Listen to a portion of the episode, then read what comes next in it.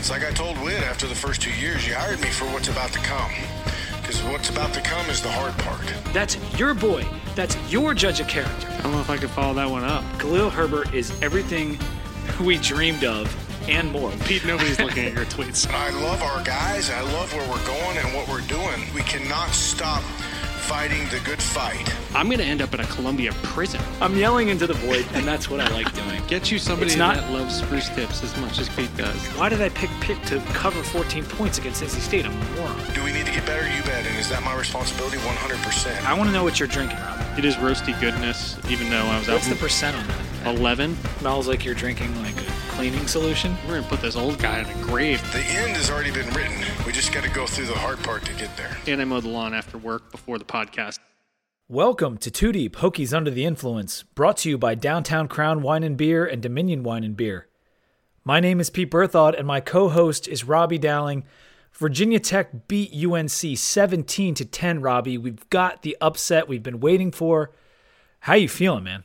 I love it. One of the bold predictions uh, has already come true. Another one is tra- two more are probably tracking. I think the defense is probably tracking to uh, to to get, and then yours with so, uh, yeah. Barno is probably in, in good shape as well. So I mean that's awesome. Yeah, man. Give us a cheers.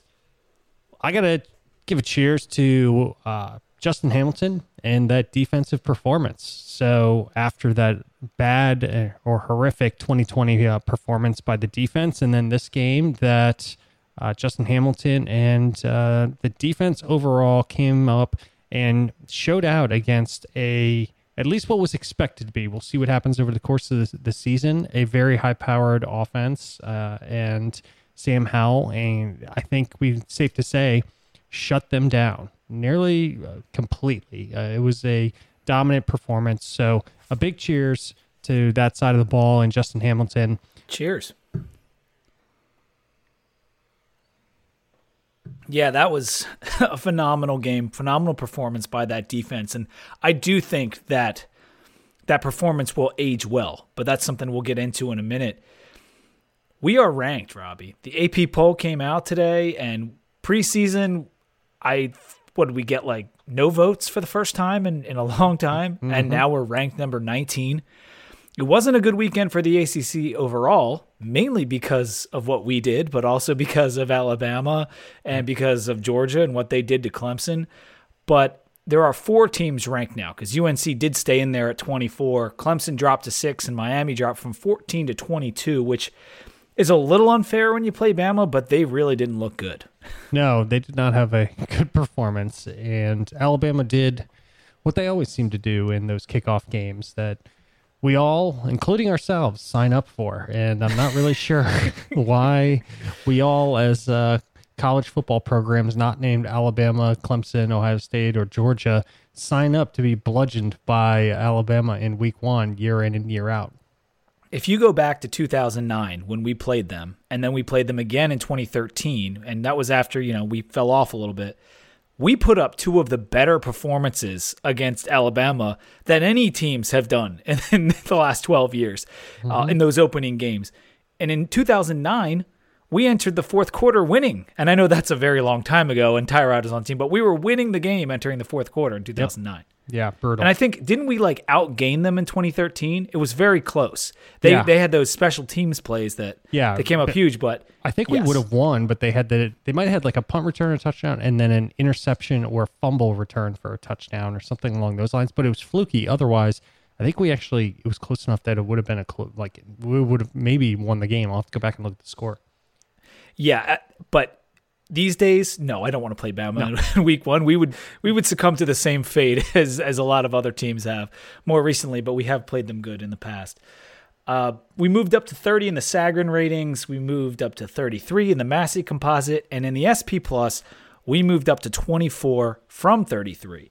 UNC is actually still ahead of us, but just barely at 22. Um, and just to put it out there, West Virginia is at 65 in the SP Plus. So right now, if that was an accurate predictor, we would be looking good, even going to Morgantown. But it's nice eh, rankings. They they are what they are, but the recognition and the perception and the way that game looked on TV and the performance is really what we should take away and what those rankings represent. Yeah, I think I would agree because there's two ways to look at this game. Let's take a look at the Clemson Georgia game as a counter to our game. 17-10 in our game. They finished what was it 10 to 3? Three. A lot of the narrative was yeah, Clemson's just not as good and Tech had a good night. That was uh, some of what I heard, but at least enough people watched to see that we probably should have scored well more than just the 17 points. So it didn't. It, it, it we left probably two touchdowns off the board to to make it look like a little bit more of an mm-hmm. exciting game than just a a 17-10 snooze fest with you know two not so great teams. I also think that scoring early and having the lead changes the perception of how that game played out. Because if you look at the Wisconsin Penn State game, that game was 0 0 for a while. I, I know Joe made fun of it, and a lot of people were thinking, like, this is typical Big Ten, like, you know, can't score any points. But if you had flipped when our points were scored and you did the first half instead of the second half and flipped them back and forth, like that's how our game would have looked. Yeah, Like, they, exactly. they both basically ended with the same score, and the lulls were at just at different times. And the atmosphere at both Camp Randall and at Tech got a lot of attention. And it's so nice to see Lane get that attention and for it to be so imposing. People that went to the game said it was deafening. I think Pat Finn from Sons of Saturday said it was the loudest game in a decade, in his opinion. I know he goes to a lot of games.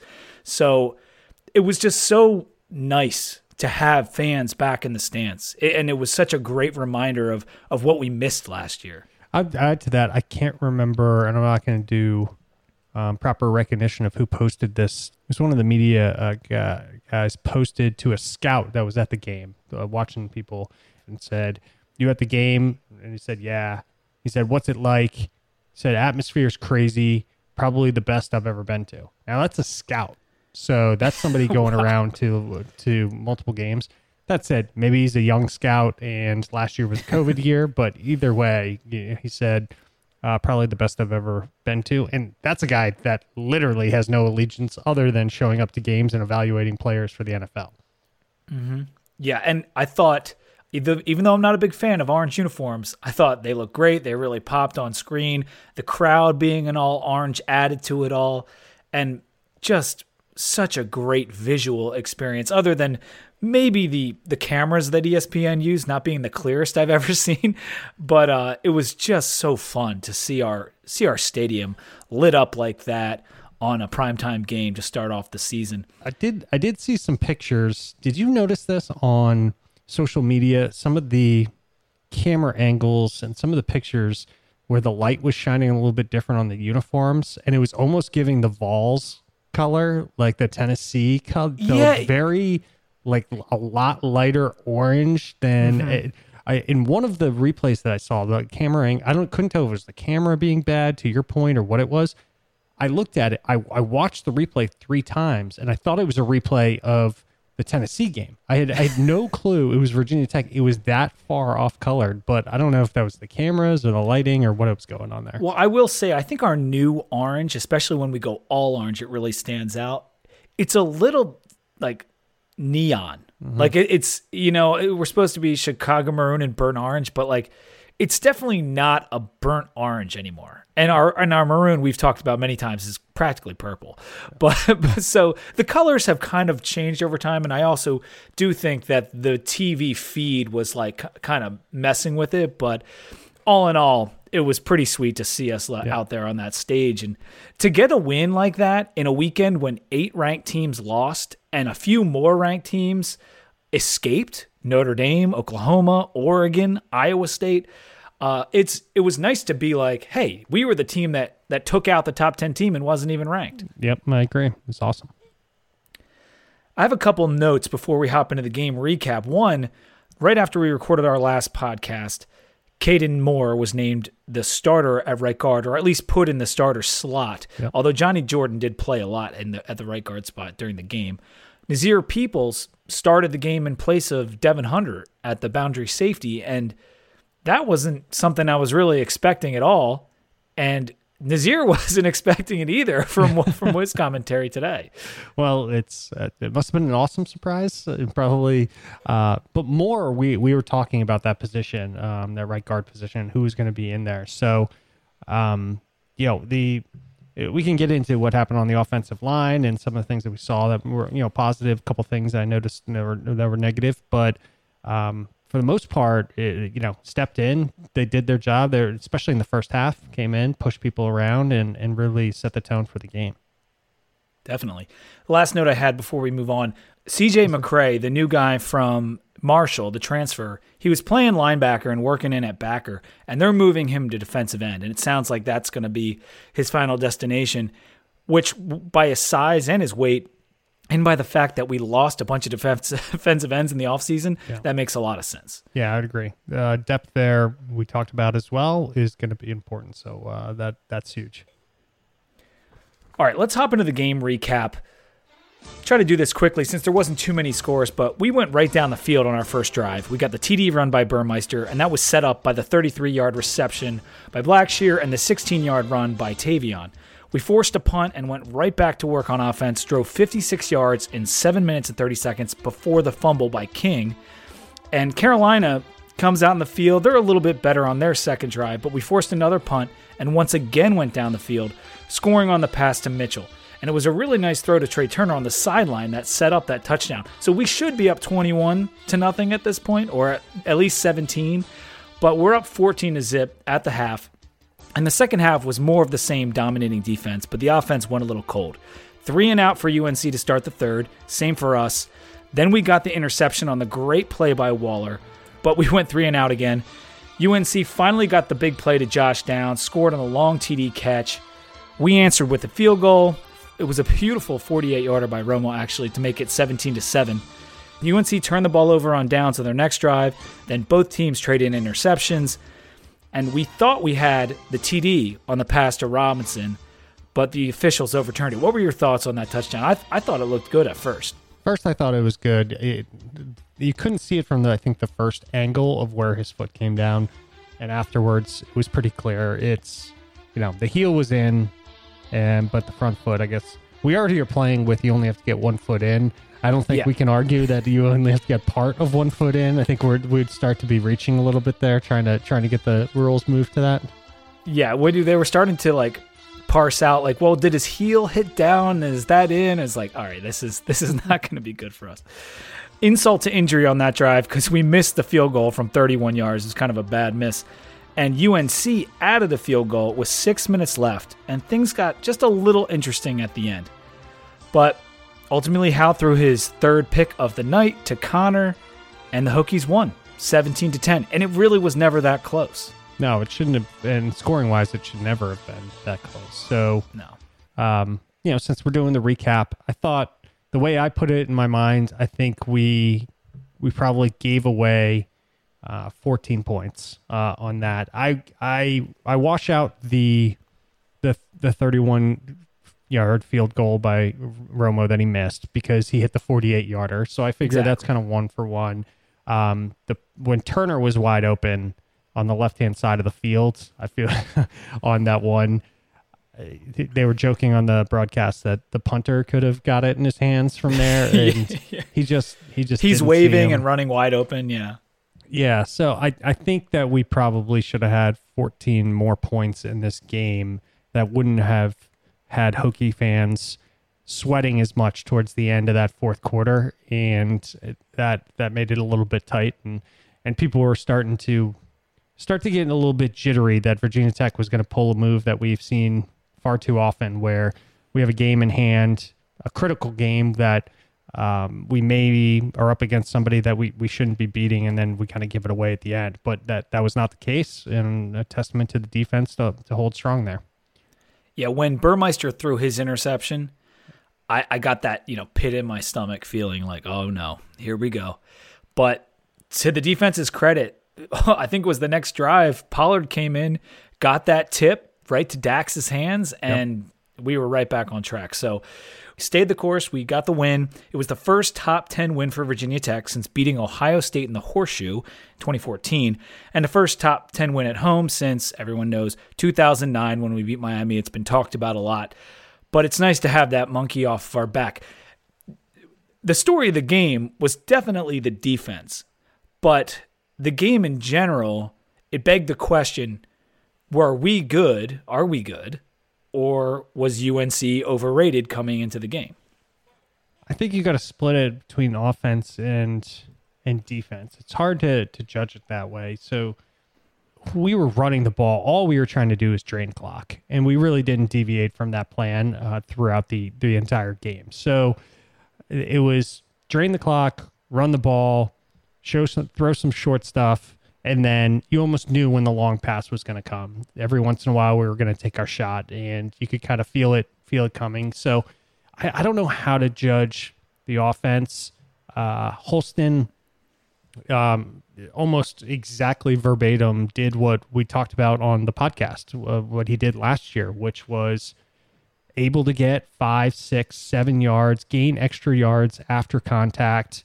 Um, he really picked up a lot of first downs. I can't remember how many it was, but he picked up a fair amount of first downs. Blackshear didn't show a whole lot, but did a lot in the receiving game. I mean, that's he had three catches that were were really nice. So I think he we need to figure out um, whether Blackshear can really balance and, and be that speeder back and speedier back than um, Holston obviously was more up the middle and just the bruising back. But Blackshear, it was really the three receptions he had for 66 yards. Mitchell, I thought played really well in this game. He had the touchdown catch where he snagged it out of nowhere. Um, I can't believe he can, you know, pulled that ball out of thin air. There was the joke about whether it was actually even a pass to him or not. Um, Turner, I that- thought it was going to the guy behind him. yeah, that's what I thought. Um, Turner had the nice catch down the sideline. Robinson had the nice catch on the other sideline. He just stepped out of bounds uh, in the end zone. So they they played well overall. I thought it was it was good. I mean, it was not exceptional, but I thought the offense played really well, and the offensive line in the first half played dominant. Hoffman had a couple bad mistakes, a few bad snaps again showed up, and then he had the one. There were only two penalties in this game, and he had one of them. But other than that, I thought it was a clean offensive performance where we stuck to the game plan.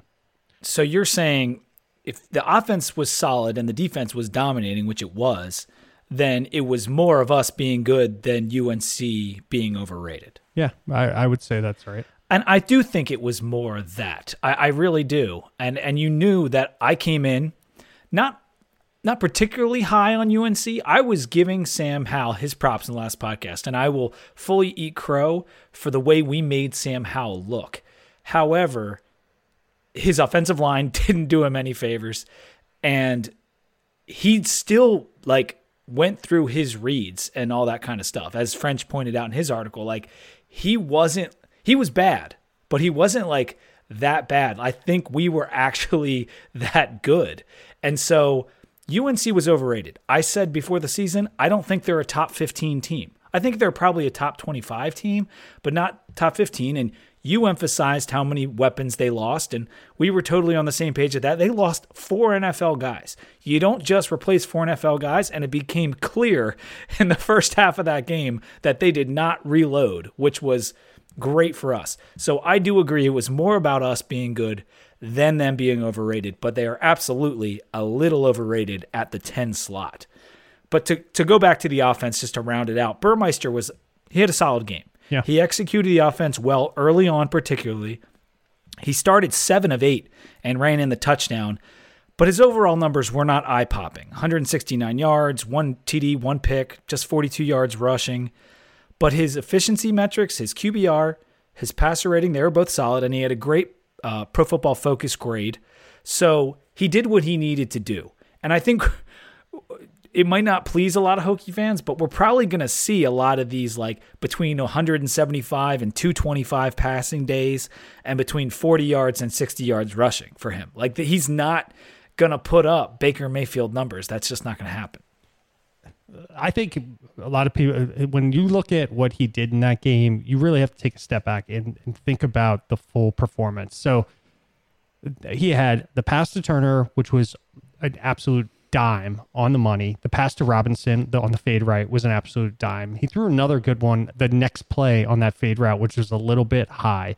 Passing, I think he was solid. He protected the ball. He had the one interception um, where he he was about to get hit and he held the ball too long and that led to the interception. That was on him and that was that was not good. But the number of plays where he scrambled and got meaningful like 15 yard chunks out of nowhere um, needs to be looked at. And then also he was six for six passing. I think he missed his next pass, and I think after that, I counted or I counted it up at one point in the fir- between the first and the second quarter, which I think is after he went six for seven. We ran the ball 13 times in a row. Wow. 13 times. There was not a pass play in between there. So 13 times in a row. I've never seen that. And I, because I do all the stats for passing, I, I almost got to, I went through in almost an entire quarter without a single pass from Virginia Tech. And we had the ball a decent amount. It was Yeah, 30. we did. And that, that's going to get you cold. If you're not throwing the ball and you're running it that much, it's, it's tough. So, That's something I didn't really consider. That's a good point. So It was the tale of two offenses. It was the first three drives and the last eight drives. In the first three drives, we had 70 yards per drive, 20 minutes of possession on three drives. And then the last eight, it was 15 minutes of possession. So we just we couldn't maintain our drives later on in the game. And whether that's because the, the play calling went completely in the tank conservative or we missed a few opportunities, which we did, uh, it was a little bit of both. But the plan to control the clock, just like we talked about in last episode, was working perfectly early in the game. Yeah, I would I would agree. And then I think we were just trying to hold on to hold on to the W. yeah, and, and that's that's been a criticism. We've both been critical of not being aggressive enough because there were times, and we made mistakes. I mean, the fumble and the drop, um, the drop touchdown pass didn't end up mattering. It's just an example of a mistake because we scored a touchdown on the next play. We had three fumbles in the game though, and so we were kind of screwing up. We started six for six on third down, but then we went 0 for our last seven. The, the last one that was pointed out to me doesn't really count because it was a kneel down, but we went six for six and then we went 0 for six. So on third down. So it, it just, that's the problem people have with corn is these long lulls. And, we, and we've been over it a million times, but I do think with what was happening in the game, with how good the defense was playing, all these things need to be taken into account. yeah. I thought the sweeps call the sweep calls for Turner and Robinson came at nice times. They were the Turner had Oh, one yeah. for 12 yards, Robinson had two for 25 yards. Um That was our most effective running plays the whole night. Yeah, the misdirection pass I think was really nice over on the right hand side that, that nobody saw coming. Uh, So yeah, overall, it was played well. The and all the receivers, the, our yards after catch were like ten point five yards after catch. So the highest. Usually in our games, we average around six, seven, eight yards. Uh, so it was well above kind of average. So it, it was overall, I think, a, a good performance. Not great, Yeah. but good. The only the things I'll point out just on the offensive side, just 2.95 yards per rush overall, and I know that uh, sacks and get factored in, but he only had one sack. Burmeister only took one sack, so the rushing game we had a hard time running the ball, just 296 yards overall, and for the most part the protection was good, but that right side of the line and even Hoffman at times like it's a little touch and go, which we expected. Yep, it, it was, and yeah, it broke down. The left hand side was stout, uh, for sure, for sure. So, I that that'll. Sh- I will say I. I knew the offensive line was going to be good, but I was relieved when it, it looked really solid in the first half. There's still enough change there with who we lost, um, and losing you know Darrisaw in particular. It it still looked I, I was a little bit hesitant going in the game, and I feel real assured that it's going to be good to to getting really good towards the end of the year. Yeah, I'm with you on that. The no receptions for any wide receivers other than Turner and Robinson, Yep. that's uh, just a little alarming. But we did see Caleb Smith out there, and he was blocking his butt off. So Yep. it's not like we're not getting contributions necessarily from the other wideouts, but we it would be nice to see some receptions by by some other guys because other than Mitchell, Turner, and Robinson, it's it's been all running backs getting the catches. So. Uh, but it, it was cool to see Caleb blocking. It was cool to see Drake DeIuliis out there a bunch blocking his butt off. So Yeah, we, we've got a good blocking. yeah, yeah, he did have a reception. You're right. So it was for Um, one yard. let's move but, over to the defense before we do our our beer break. Yeah, do you want to start on the defense? I think there was the interceptions were critical. The tip ball um, from uh, Pollard, to, as you mentioned, uh, that Dax picked up was was huge. There was actually almost two other interceptions by our DBs that I think went unnoticed on two passes. So it almost got uglier than it actually did. But I think the where we have to start is with Barno um, Yeah. and the defensive line between him and Garbutt Uh, Kendricks was in there. It, it and Pollard, who I just mentioned, but Barno was the real monster in this game. One and a half sacks, three and a half total uh, tackles for a loss. Um, and then he had the other uh, near sack where he caused uh, Sam Howell to almost crap his pants uh, over by Yeah. the sideline. and a Um, forced fumble as well. Exactly. Yeah, it was it was pretty incredible, and um, yeah, I'll let you hit on Barno a little bit more since that's your that's your boy. I mean, he he just lived up to all the expectations we've all had for him all summer in the very first game against the toughest quarterback he's going to face, and what should have been a pretty good offensive line. He was a menace, an, an absolute menace, and if he does not get hurt, uh, knock on wood, he is going to have an All-American season. Like he is just going to dominate these ACC offensive lines. He really will. Uh, the pass rush in general was just absolutely outstanding. It was exactly what we needed in this game. Six sacks and four hurries as a team, nine tackles for loss, the three picks, like you mentioned. And you go down the line, they all made plays. You know, Pollard got the tip, Kendrick got the sack, and Garbutt and Barno made multiple plays. So it was so fun to watch. It was vintage Virginia Tech defense, vintage Virginia Tech line play, and it was refreshing as hell. Uh, we talked about Howell and how bad he struggled, but it was his worst passer rating of his career. The guy has played 26 games, 27 games. He had a 99 passer rating. He's never been below 120 in any other game. So it was an outstanding performance by the line, by the DBs, and everywhere you looked on that defense, guys were making plays. I mean, Dorian, the passes that got broken up were so critical by a lot of guys that really could have changed this game and gotten some momentum behind uh, UNC in their offense. You had Waller with a lot of uh, breakups, just really good coverage. Uh, really nice one on the left hand uh, sideline that he broke up, um, and that was his interception actually. That uh, we'll all we'll all wonder about that one a little bit, but He they- ripped we- it out of his hands. yeah, We'll, we'll, we snapped it quick and got the next playoff. So we'll just leave it at that. Dorian Strong had the critical deep pass breakup. Um, Yep. That was nice. Um, every, everybody, I mean, Conner played, uh, I thought, just absolutely outstanding. Tisdale, towards the end of the game, turned it on. Um, he had seven tackles, six solo, and a tackle for a loss. So it's it's hard not to run through each of these guys between linebackers and you know the defensive backs, and they all came up in different parts of the game um, in really critical ways and stopped what could have been some momentum. It was passes over the middle, it was passes on the edge down the field, um, really key breakups and and just really good coverage all around. the corners were fantastic, and it's evidenced by the stat from Andy Bitter. When Howell passed inside the numbers, he had a 146 passer rating. When he passed outside the numbers, he had a 10 passer rating. 10. the thing goes up to like 250. Yeah. So that was absolutely terrible, and it showed pretty much exactly what UNC is good at too. They throw to the slot, they throw to the tight ends, they keep everything right in the middle of the field.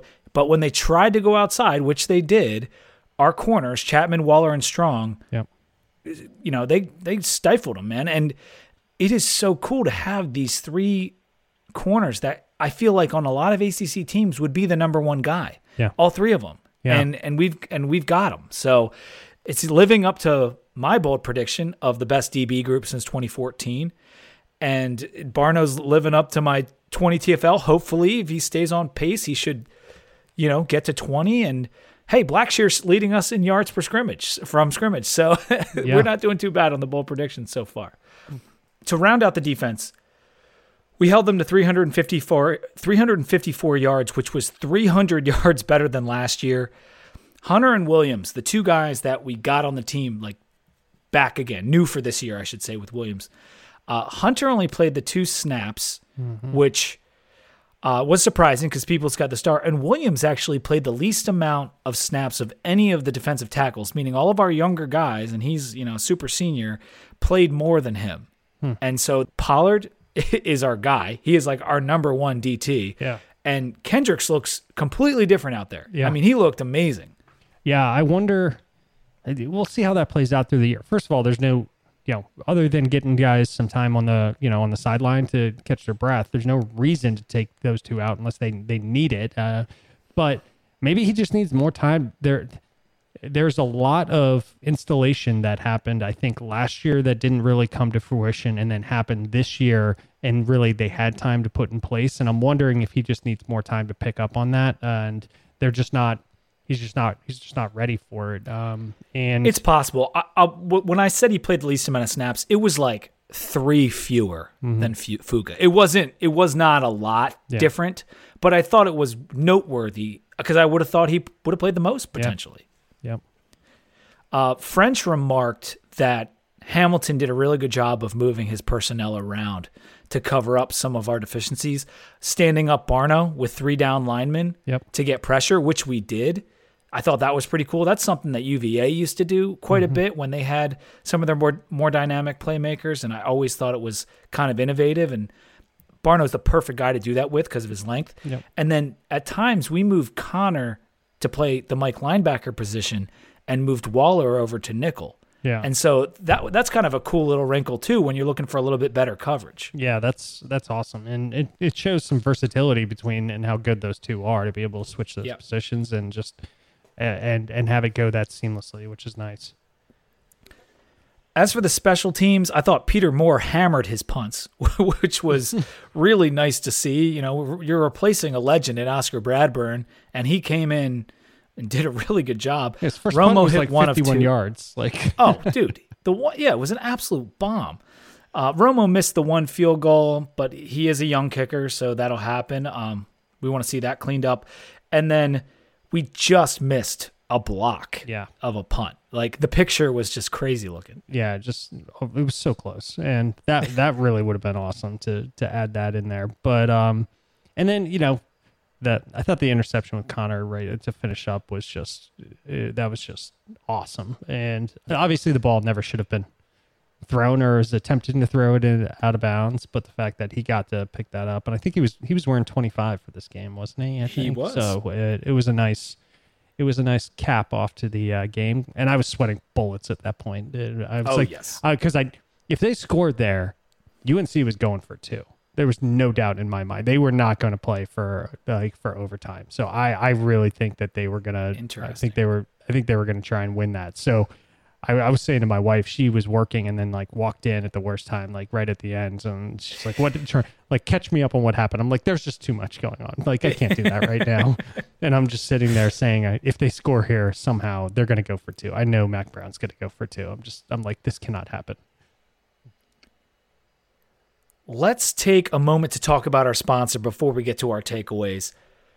Downtown Crown Wine and Beer and Dominion Wine and Beer are our guys, the, the best beer stores in the DMV, as we say. Downtown Crown's right in the Downtown Crown Shopping Center up in Gaithersburg, and Dominion Wine and Beer is right on West Broad Street in Falls Church. They will take care of all your Hokie game needs all season long. Incredible local beer selections, great outdoor seating at both places. You can have a nice meal. In fact, I almost like their food more than I like their beer selection sometimes. I would say uh, I think I saw a Snapchat from uh, uh, friend of the pod, uh, Ned and uh, Joey were were there eating. I think uh, and Oh, yeah? having some having some food uh, at uh, Dominion. So um, I, the food there is awesome. It's amazing. Yeah, I actually had my buddy Joey up here uh, on Friday night. He came up from DC to watch the game with me, and it was we had a blast. But uh, downtown Crown, Dominion, make sure you hit them up this season for all your all your alcoholic beverage needs and even your non-alcoholic beverage. Right now, Robbie, why don't you tell me what you're drinking? So I am having the. I may have had this on the podcast before, but another non-alcoholic beer. Um, this one is the Brooklyn brand Special Effects uh, IPA. I think it's a little different. I've had another one on here before. Um, this one's um, out of New York, Brooklyn Brewery. It's it's good. It's got this crazy like you're on illicit drugs can that's kind of all over the place with green and it's all uh, goofy but it's good. It's a little bit um more because it's non-alcoholic. It tastes a little bit more like the watered down ipas that um most of them that you would see out there or taste out there. So it's it's all right. It has um you know kind of a basic uh, ipa flavor to it with um just not a lot of hop bite to it uh, as you'd imagine. So it's all right. It's nothing to write home about. There's definitely better ones out there, but it was in the uh, in the fridge. I bought it, um, you know, a month or so ago, and and figure I'd bring it onto the podcast and give it a try. I would. I got better recommendations if you're going uh, with some non-alcoholics on there. Robbie has kind of been off alcohol for a little bit. You've noticed if you've been listening to the pod, he's been doing the non-alcoholics, Yeah. which is really shows his commitment to how much he loves beer. That's because he could be drinking a Coke or a ginger ale or something, but he, he's going for the non-alcoholic beers because he just enjoys beer. And Yeah. this is you're talking to two guys that started a podcast that is you know essentially one third about beer you know maybe maybe one sixth depending on how we do the times but hokies first beer second That's right. But we both are drinkers to our detriment let's Yes. let's say, say that Yeah. and i was a drinker to my detriment big time on friday night when the hokies were playing because I got, you know, I was first I started out with just the Oktoberfest and some, you know, some light beer and you know, had maybe half or an IPA or something like that. And then the bourbon came out. Oh, Once we you go. won, you know, my buddy Joey brought over a bottle of Wild Turkey 101, which I I love him, but like God, like Wild Turkey, if you have more than just a shot of that, like you're really asking for it. Yeah. and it's it's not the best bourbon. It's a hokey. It's close to the Hokies' heart when it comes to bourbon because it's got a turkey on the label, but it's not that great. And I drank a lot of it. So Yeah. Saturday was a rough day for me. Outside of having yeah the, the turkey on it and the wild turkey, it, it there's nothing really to write home about uh, of the wild turkey. So it's uh it's it's uh manageable is how I'd consider it from a liquor standpoint. Uh, there's definitely a lot better. On the next podcast, I will be having um, even if I just take a few sips of one for in the podcast, it will have alcohol in it uh, for for this next one. So I will uh, I will make sure that somebody. Uh, Somebody that's looking for an alcoholic beer gets a gets a review by me. How's that? That sounds good, man. Um, I am drinking the Maine Beer Company Thank You 2021 IPA. This is my last bomber bottle from when I went up to Maine Beer Company uh, over the summer. Me and my wife took a trip up to Acadia National Park and Maine and all that kind of stuff. And this is my last one. And it's called Thank You 2021. It's a solid IPA because nothing that Maine Beer Company makes is is bad. It's not as good as some of their more popular ones, but I am enjoying it. The thing about Maine is like a lot of their IPAs just kind of look the same in the glass. You wouldn't necessarily be able to tell which one is which when when you're looking at them. But um but yeah, it's really good and I'm sad to be done. I still have a few tree houses left. But uh during the game I had some local Jersey Oktoberfest and I had the Hofbrau Oktoberfest if you're looking for for solid ones to get through and I'll probably do some Oktoberfest on uh the next couple episodes. Nice, that's awesome. All right, let's get into our takeaways from the game before we move on to Middle Tennessee State. I personally can't say enough about Jay Ham and the defense. that performance was very special, and this defense has a chance to be special if they can stay healthy. I am just like trying to hold back my excitement just a little bit because there's some shades of the FSU game here. Oh, because no. if you're uh, just in the reaction, because if you remember after after FSU, you know it was Bud Foster reloads. He he never takes a step back. You know, we, guys are making plays. It turned out FSU wasn't very good, um, and that D was probably our worst in 25 years. So, so I don't think that's what this is. I I don't think it will ever be as quite as bad as 2018. Um, I think this defense could be awesome because it's it's actually got playmakers all over the field. Yeah, I, I, I hear you on that. There's also a little bit of the concern about what looks we showed, and now people can kind of prep for it and prepare for that. Which week one is always dangerous to draw conclusions off of for any team, uh, especially when you have a really solid performance like that. What it's going to look moving forward. So I, I think it's totally cool to reserve full judgment, be excited, be optimistic, um, but not go uh, go crazy uh, in thinking that this is going to be elite and strike that fine balance of you know really being pumped, but not necessarily thinking that they're they're going to be world beating uh, defense uh, the entire year.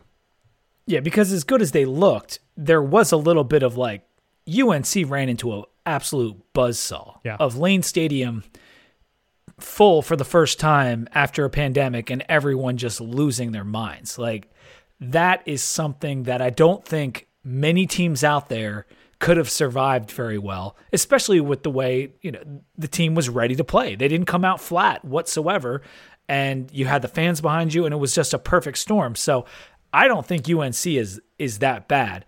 Um and but I, you know, I'm still so excited about what this defense could potentially do this year. The offense is going to have some of the same problems we've seen. We talked about in the offseason. Khalil Herbert, he covered a lot of our flaws.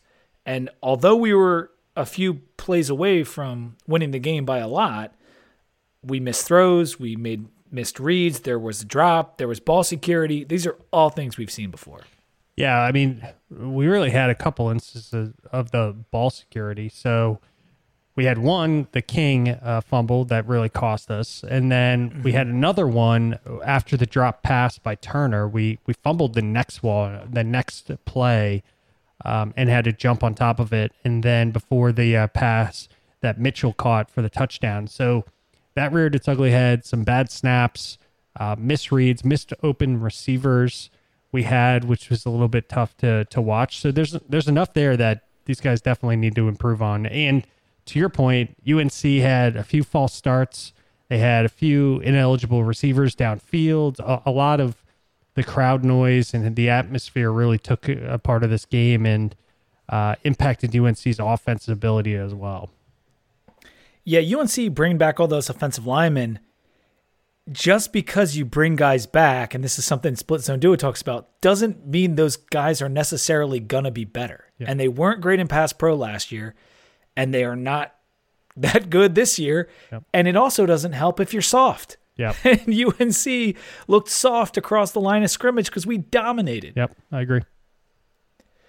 I'm ready to move on to Middle Tennessee State, Robbie. I'm ready to turn the page. I enjoyed that win for a good 48, 72 hours afterwards, but I think now it's time to move on and and avoid this letdown versus what should be a surefire win Yes. again in Lane. But there's not. You can never let your guard down when you're Virginia Tech. You just can't. Middle Tennessee State, 2 p.m.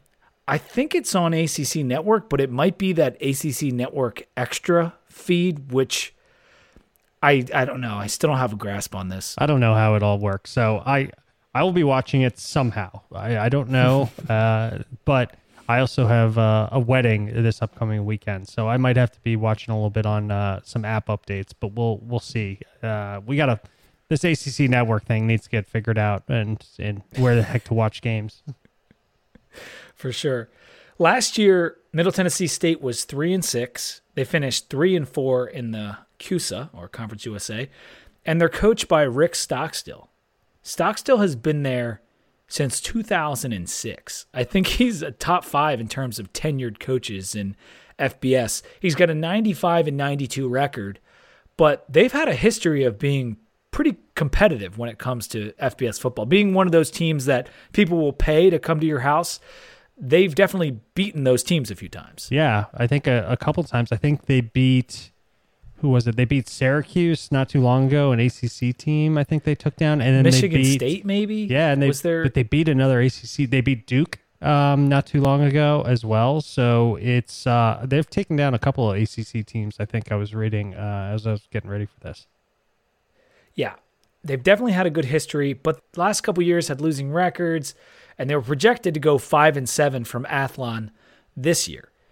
They got off to a good start. They played Monmouth last week, which I know Monmouth is FCS, but they were a, a ranked FCS team, a top 15 FCS team, and they beat them 50 to 15. Mm-hmm. So it was a they they won pretty handily. But the biggest thing for Middle Tennessee State is they improved at the quarterback position by picking up Bailey Hockman from NC State, who we know from last year. Yes, we are familiar with him, and in that game, so his stat line he went seven for seventeen for twenty two. He had two hundred fifteen yards, three TDs, no interceptions. So he was solid in in that performance, and yeah, it's great to see Bailey Hockman again. Yeah, just Well, it's good to see him coming to Lane because he was awful in Lane last year. That's year. right. So uh, it's just I, it's just funny how these these quarterbacks never go away. They just find them. You just play against them somewhere else.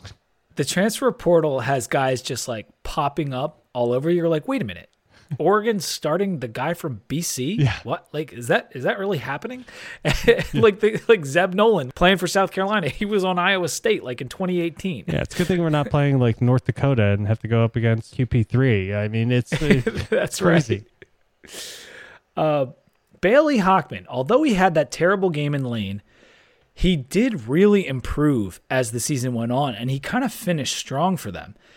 138 passer rating was actually higher than Braxton Burmeister's passer rating last year. So he had technically a better year than Braxton did throwing the football. And at Middle Tennessee State, oddly enough, he has really good weapons. There's a ton of wide receivers on this league, on this team, multiple seniors, talented younger guys. And at the running back position, again, they've gotten into the transfer portal. Pettaway from WVU, Rasul from FSU, which I I remember him from a couple years ago. They got guys that can play. Mobley is was their leading rusher last year, I think.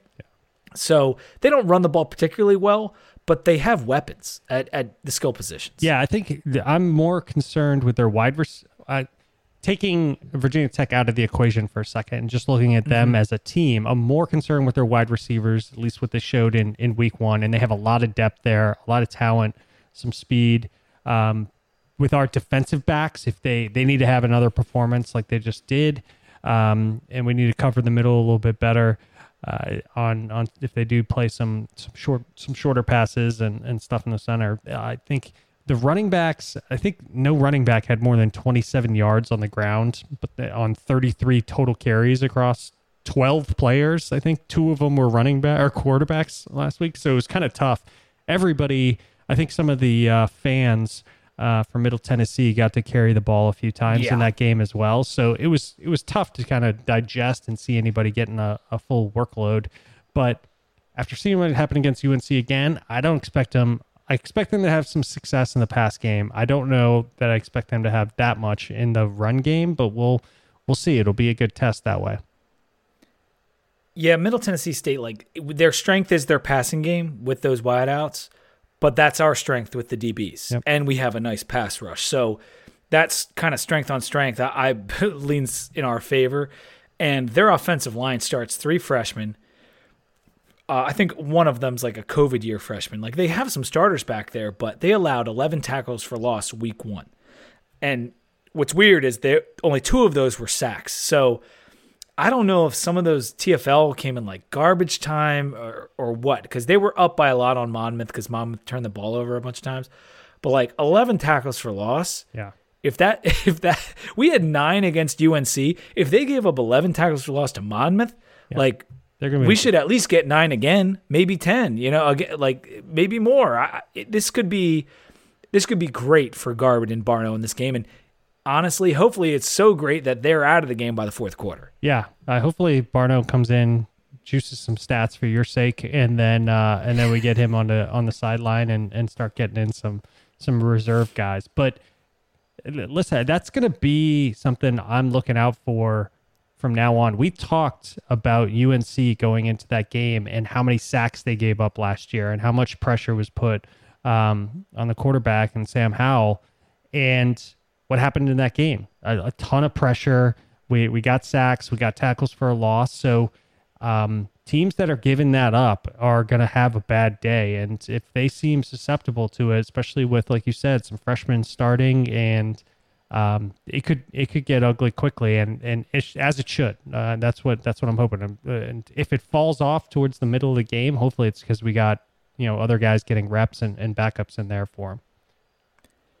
On Middle Tennessee State's defense, they got 10 starters back. And if you look at their tacklers, they got their top 10 tacklers back, and they got 15 of their top 16 tacklers back. So everyone's back for this defense. It's actually, it probably is one of the best defenses in Conference USA. Experience across every position. Their DBs are probably their strongest group with Blankenship and Great back at safety. Uh, it's just going to be a solid test for our offense. I, we should put up at least 17 because we were able to do that to UNC. Uh, and I think their defense will age well. UNC's will, but it's it's not going to be that easy. I, I I really think that this will be a nice challenge for for us, and not I don't know where it will rank, but probably like the sixth or seventh best defense we face. Like I think this could be actually a pretty stiff test. And it's hard to look at last year. I was reading up on on the team. Their secondary was really young last year, uh, and who they put out there. So um, those guys have had time to mature. I think that showed a lot in in week one. They created a bunch of turnovers against Monmouth. So um, I I expect it's it's a good game. If the secondary is as good as we think it is, and everything's going to be relative, it'll be good to see if we can really establish the run in this game and not just the Holston five, six yards, but really we didn't break a whole lot outside of um, Burmeister. There weren't a lot of long or on kind of sweep plays. Outside of that, like traditional runs, we didn't really break off anything that had, you know, a significant yardage. So it'll be interesting to see if we can pull that together in this game. I'm I'm with you. Holston was the best running back, pure running back. Blackshear has disappointed me uh, since he got to Tech, only in the sense that he doesn't make many people miss. He doesn't really break a lot of tackles, and he seemed like such a dynamic player. So that's something I want to see from him in this game and going forward. Is just make that extra move and get those extra yards that you need to turn a seven yard gain into a first down. You know, and I think he's very capable, and he looked. I'll say he looked better last night than he did last year. Yes. I, I know it's a very short sample size, but I liked what I saw from him and Holston. I think they have a lot of potential, and in this game, hopefully they can get on track. More than anything else against Middle Tennessee, it's avoiding the letdown. Yeah. I mean, we have seen Tech so many times get a big emotional win and lose the next game or the game after that. Andy Bitter said since 2013, we're three and five the week after beating a top 25 team, and just two and six against the next FBS opponent following the top 25 win. We do not do well with this like like uh, success, like dealing with success. We need to be better about it. And so this is all about staying focused, coming out. And I, I do like the fact it's not a nooner, it's at two. Yeah. I think actually that makes a difference. Yeah, somebody said, uh, you know, hoping that JMU's not coming to town next week after the win. So, and then somebody else replied, well, it would be great for the rest of the season if that happened. But uh, yeah, yeah, definitely, we've had a tough time. I feel like you, you know, seven years we've done, you know, this podcast. How many times have we s- done this where we come off week one was a, a good win? This was a huge win. And then we're like, hey, just go out there. They should take care of business. They should win this guy game by 35 points. And it's either tight or some of those games that mm-hmm. we've dropped that were just out of nowhere. And it's not everybody says avoid the letdown after the big win, avoid the letdown. Every program, everybody says it. We've really And everyone has a problem doing it. It's Yeah. not just us. yeah, and you know, it's it's lip service that everybody says it, but it's for real. Like you actually have to, you know, be prepared and go out there and and not look ahead. I mean, we got WVU coming up and Big you know game. that you have a big game coming up on the road. You have another home game where you feel like the atmosphere that atmosphere is going to be great, but it's not going to be that Friday night game. There, you're not going to have the fan base as juiced and as jazzed at two o'clock as you do on a Friday night at 6 p.m. when most of the kids probably cut class that day and you know we're drinking and hanging out. So and you're playing a top 10 team. Yeah. Like you're playing you're playing a very mediocre squad that a lot of the guys know is, you know, at best a top 90 team in FBS mm-hmm. and has not been good the last couple years, but let me tell you something. Middle Tennessee State is probably going to put up more points on us than UNC.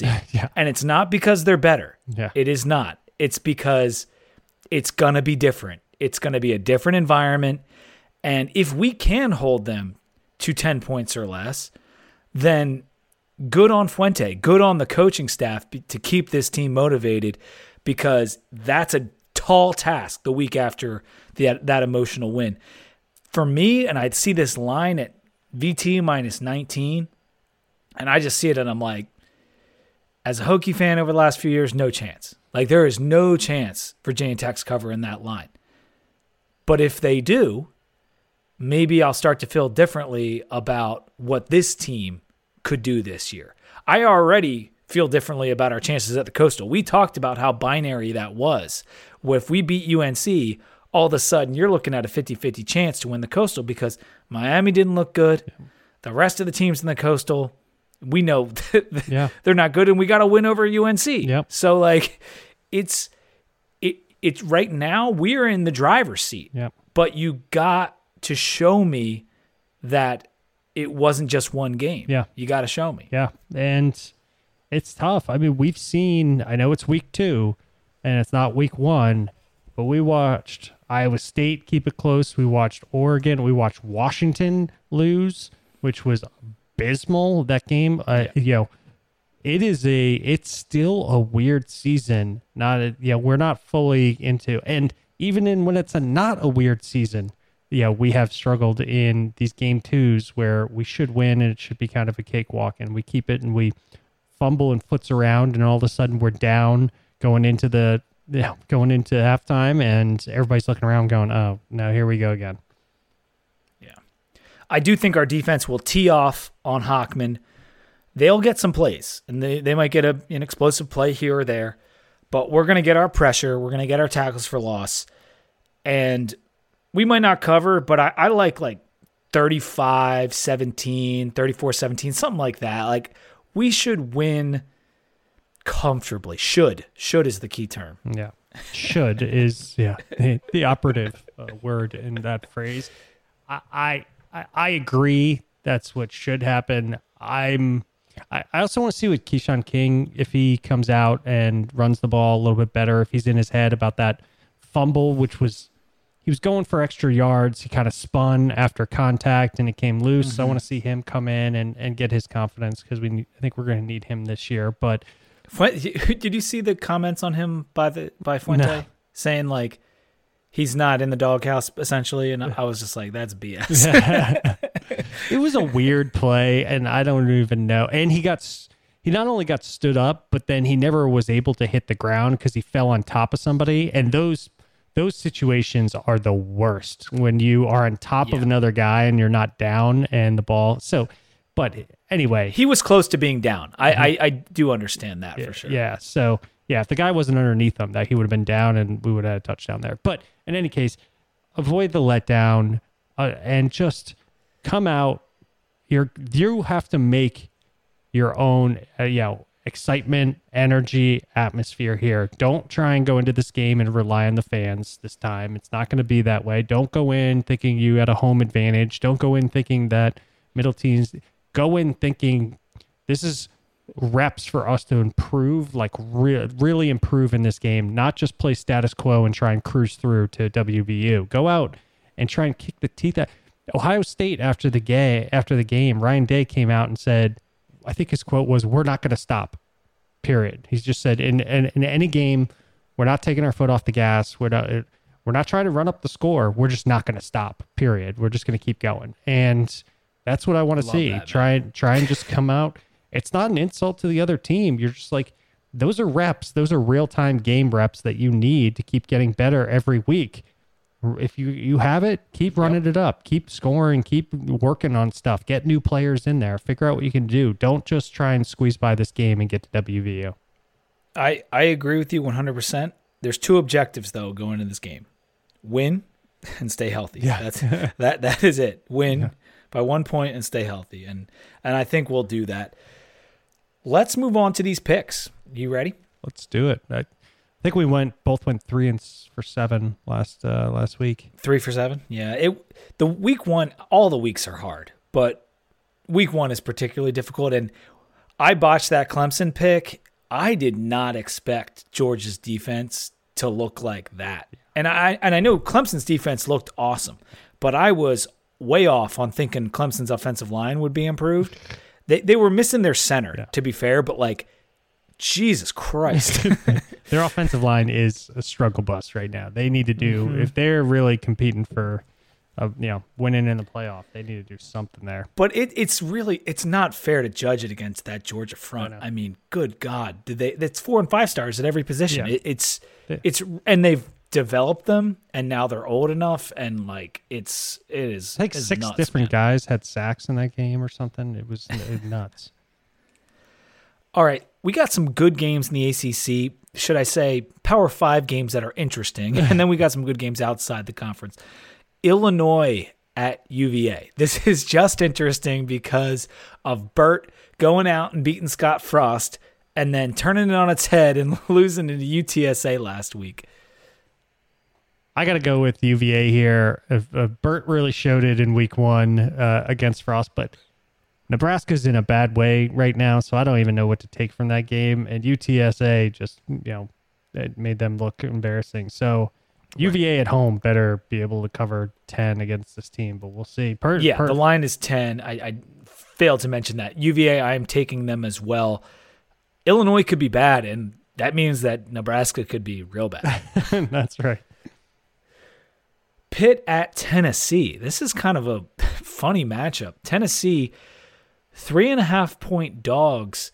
They played Bowling Green last week and didn't look good against what could be the worst team in FBS. I'll wait for Tennessee to show it to me. It's been so many years since they've really they've been consistent or good or anything. And I'm going to go with Pitt and their defense is going to be good again and I know it's at Tennessee, but I'm going to take Pitt in a game kind of let them make a rock fight out of this and and just kind of beat up on them. We'll see. I think Tennessee is bad. Here's what I'm rooting for. I'm rooting for Tennessee to be so bad that Hendon Hooker comes in the game and actually throws a few TD passes and beats Pitt. But I'm going to take Pitt against the spread to cover because I think Tennessee is just that bad. Hmm. Rutgers at Syracuse. Man, this is this is a dog of a game. yeah, this is, and it's in the Carrier Dome. Not that I'm not even sure. Where, where does Rutgers, Rutgers play? What is it? Uh, The, Rutgers plays in Piscataway, New Jersey, Okay. but this one is up in uh, yeah. up in Syracuse. no, I was yeah. going to say I don't think it's good either where either place that you play. So uh, No. whoever's home game is it doesn't really matter. So uh, Northeast football, baby. Yeah. Jersey versus New York. Uh, Syracuse, two and a half point underdogs because let's face it, Schiano, he's got it going a little bit. that's right. Um, he he de- well we knew he was going to get it going. He, he he's the only person that's been able to do it, been able to recruit at Rutgers, has them has them moving there. I gotta go. I gotta go. I know Syracuse just won, but I gotta go with Rutgers here. I I know it's in that vaunted Carrier Dome that causes everybody nightmares, but maybe who knows what's gonna happen. But I'm gonna go with Rutgers here. I'm actually going to go with Syracuse, and, and they're, it's twofold. One, the line's only two and a half, and I would have thought it would have been bigger. And two, Syracuse beat Ohio last week, the Bobcats. They didn't just beat them; they beat them 29 to nine. And Ohio, like, they were supposed to be one of the better MAC teams. Yeah. So maybe Dino has the juice going because I know they were hit hard by COVID last year up in Syracuse. They had a lot of people leave the roster and whatnot. I'm going to go 'Cuse plus two and a half. Appalachian State at Miami. Miami coming off the Alabama game at home, eight point favorites against Appalachian State. I feel like Miami's gonna. I, I Appalachian State is a very good program, really, really good. But I think Miami's gonna have something to prove here and try and and after just getting bludgeoned by Alabama, I haven't even looked to see how many injuries Miami might have after that game.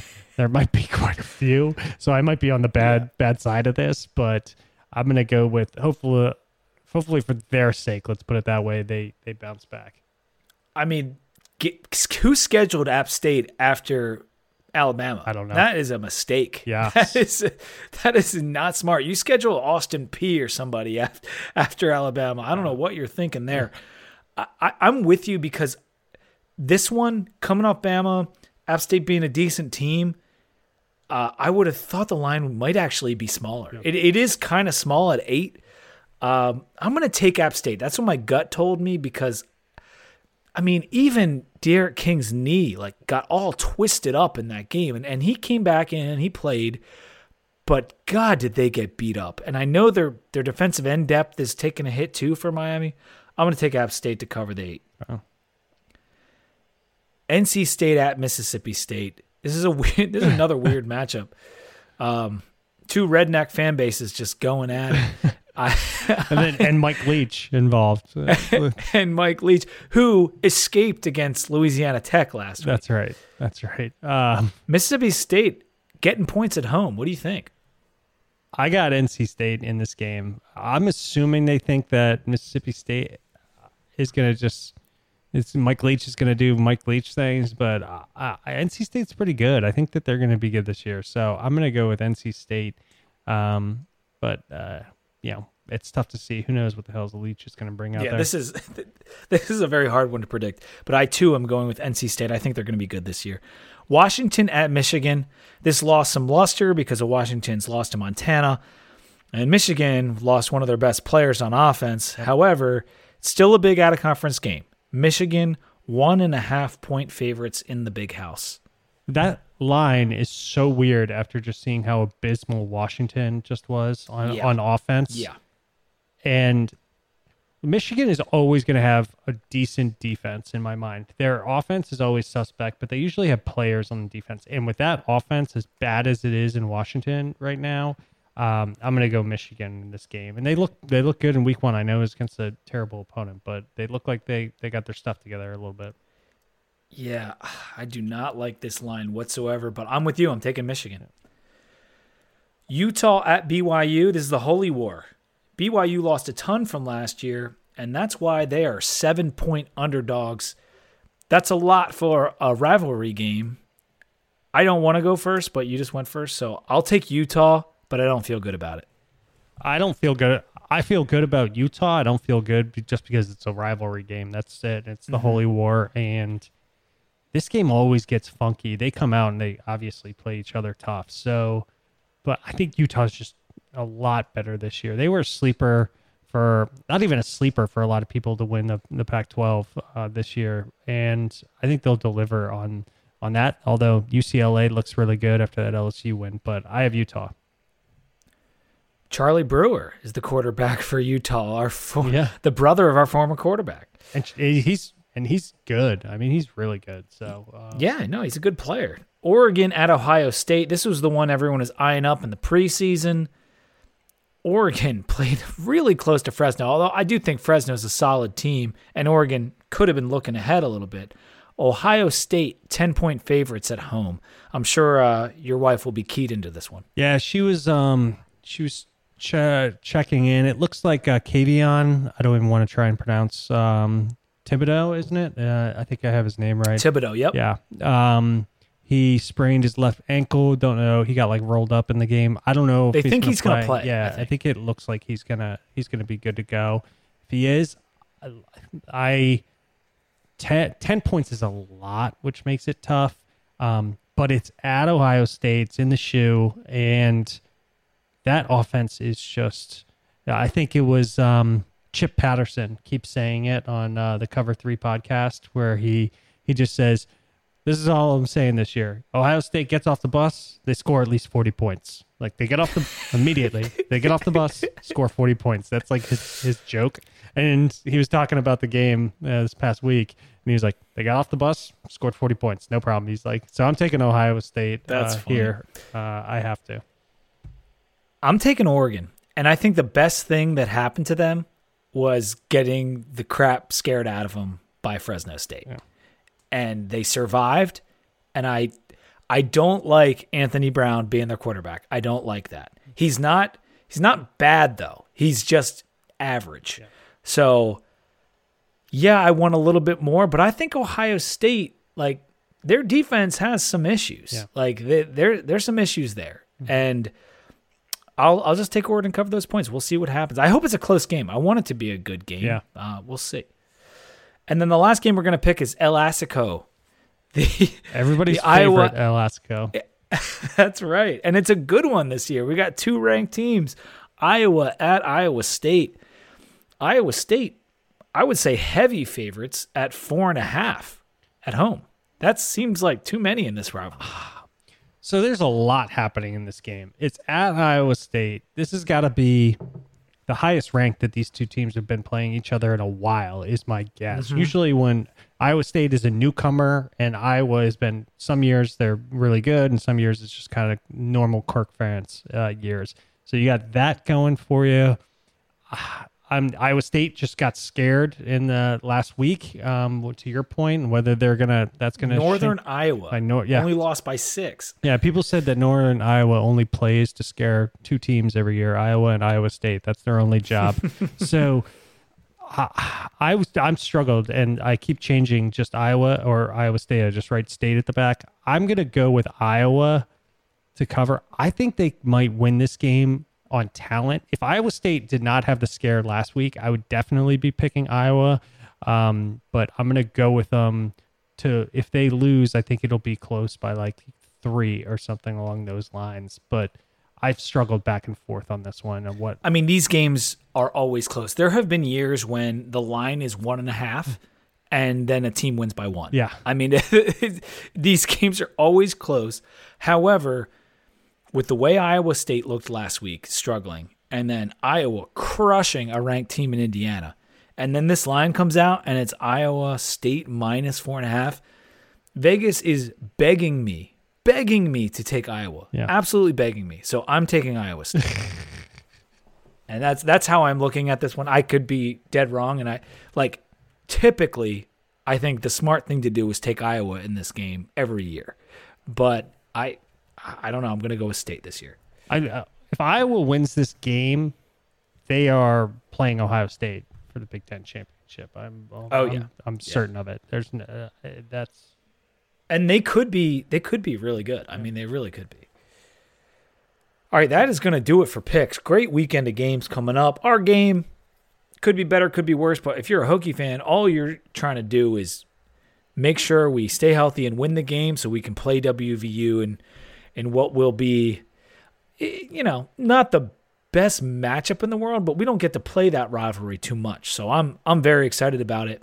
West Virginia could have done us a favor and beaten Maryland last week, but I'll tell you, Tua's brother, he is good, man. yeah, and uh, yeah, that was a must-win game for both teams, and Maryland got the best of them. So uh, it was close, and it, you know, WVU turned the ball over too Yep. much. And um, yeah, it they could have done they if they won that game, we would have had different outlook for next week in terms of the matchup. So it took a little bit of luster off of it, but we're heading to Morgantown, and we all know what happens in Morgantown.